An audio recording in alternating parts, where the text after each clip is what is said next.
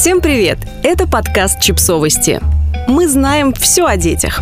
История крепкой семьи, в которой партнеры договорились изменять друг другу. Недавно в редакцию издания «Нет, это нормально» пришло письмо, автор которого рассказала, как они с партнером договорились, что изменять в паре можно. Придумали свои правила измен и таким образом сохранили свой союз. Мы озвучили это письмо и публикуем историю анонимно.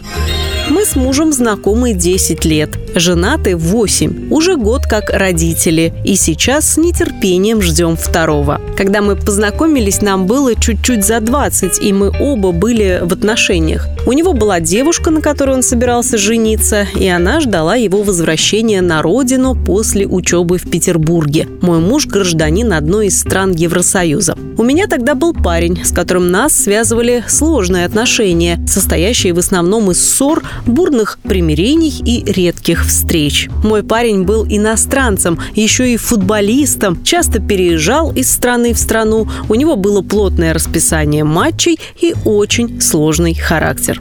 Я была не первой, с кем мой будущий муж изменял своей девушке, пока был в России. Кстати, незадолго до отъезда на учебу он узнал, что она ему изменила, и в отместку переспал с ее лучшей подругой. Потом они помирились и договорились не расставаться. Я тоже не хранила верность своему парню, хотя бы потому, что большую часть наших отношений мы или ссорились, или демонстративно игнорировали друг друга. Мы оба знали, что параллельно спим с другими людьми, но это не мешало нам продолжать нашу историю, мириться, видеться и любить друг друга. По крайней мере, я правда была безумно в него влюблена. В общем, в таких обстоятельствах на вечеринке у общих друзей я и мой будущий муж заметили друг друга. Мы стали часто видеться, потом он переехал ко мне, а потом мы поняли, что влюбились. Тогда мы приняли решение в последний раз встретиться каждый со своим партнером, чтобы быть уверенными в своем выборе. Ведь и его, и мои отношения длились несколько лет, а мы были знакомы всего месяц.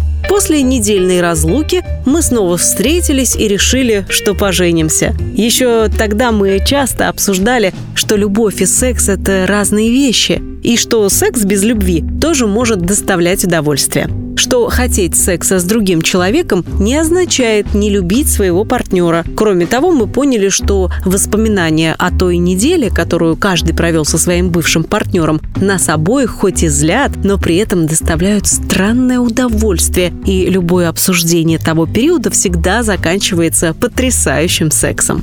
Наверное, именно так однажды мы решили, что мы оба хотели и смогли бы иногда спать с другими людьми знакомиться, флиртовать, ходить на свидания и заниматься сексом просто один-два раза, не выстраивая серьезных параллельных отношений. Решившись на такой эксперимент, мы не знали, как будем себя чувствовать, но были уверены, наша дружба все выдержит, и мы друг друга не потеряем. Период, когда мы активно знакомились и изменяли друг другу, длился всего пару месяцев. Когда нам надоело, а произошло это довольно быстро, мы смогли сформулировать для себя несколько выводов. Мы безумно ревновали друг друга, но скорее в положительном смысле. Это лишь добавило страсти и азарта в нашу сексуальную жизнь. Нам стало ясно, что сам секс с чужим человеком – дело совсем неинтересное и переоцененное. Вот флирт и все, что до секса – это весело, если человек подходящий.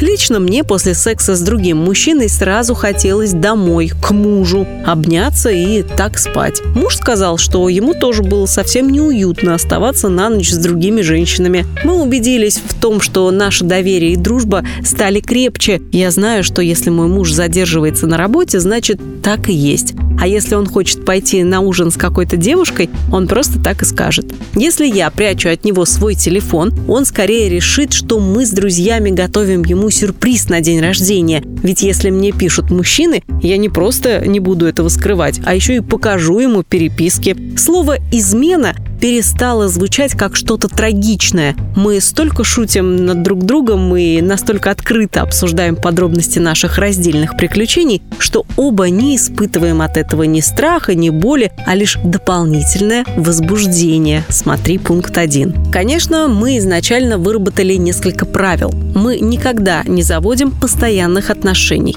То есть любовниц и любовников. Мы никогда не делаем это с близкими друзьями, коллегами или еще с кем-то, с кем можем пересечься. С бывшими можно, при условии, что вас не связывают близкие общие друзья или, например, работа. Кроме того, конечно же, и речи не идет об изменах, когда у нас трудный период, беременность, болезнь, но такие вещи нам даже и не нужно было обсуждать. Кстати, этот эксперимент помог нам осознать, насколько трудно маскировать измены. Постоянные переписки, звонки, счета за отели и рестораны, а суммы там не копеечные, запахи духов и попросту время, которое надо найти. И как у людей, изменяющих в тайне, хватает сил физических и эмоциональных на эти прятки. И как можно серьезно изменять, не нанося существенный урон семейному бюджету? Как можно столько врать и запоминать всю эту паутину причину вранья. Неудивительно, что рано или поздно все попадаются. И главный вопрос – как можно настолько не уважать своего партнера, чтобы совершать такое предательство за его спиной? Часто еще и в самые сложные периоды жизни и с маленькими детьми в семье. Мы оба задавались этими вопросами, но не нашли на них ответов и лишь сделали вывод, что по-прежнему любим друг друга, хотим друг друга, уважаем друг друга и доверяем друг другу. Эти редкие измены лишь помогли нам вернуть вернуть острые ощущения. Когда нам надоело, мы решили завести ребенка и полностью ушли в родительство, параллельно решая жилищные и финансовые вопросы. С тех пор прошло уже пару лет, и ни у одного из нас ни разу не возникло желания изменять. Мы не закрыли этот вопрос навсегда, и мы оба знаем, что если будет возможность и желание, то это не запрещается. Наверное, именно отсутствие ощущения запретного плода и играет такую важную роль в том, что нам не особо хочется. А лучший вечер для нас – это уложить ребенка спать, расцеловать его щечки и забраться вместе в ванну. Когда я рассказала об этом нескольким близким подругам, то получила примерно такой вопрос. А не боишься ли ты, что один из вас влюбится в кого-то из этих одноразовых партнеров?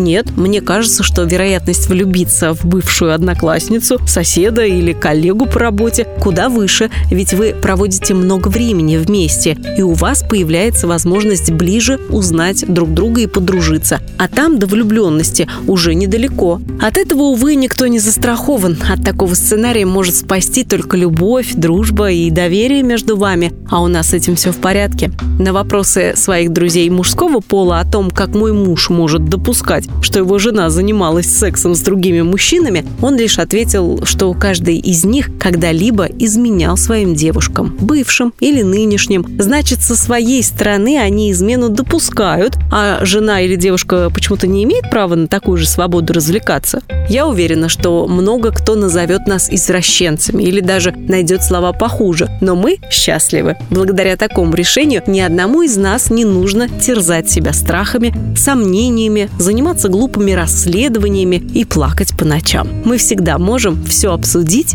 и договориться. Подписывайтесь на подкаст, ставьте лайки и оставляйте комментарии. Ссылки на источники в описании к подкасту. До встречи!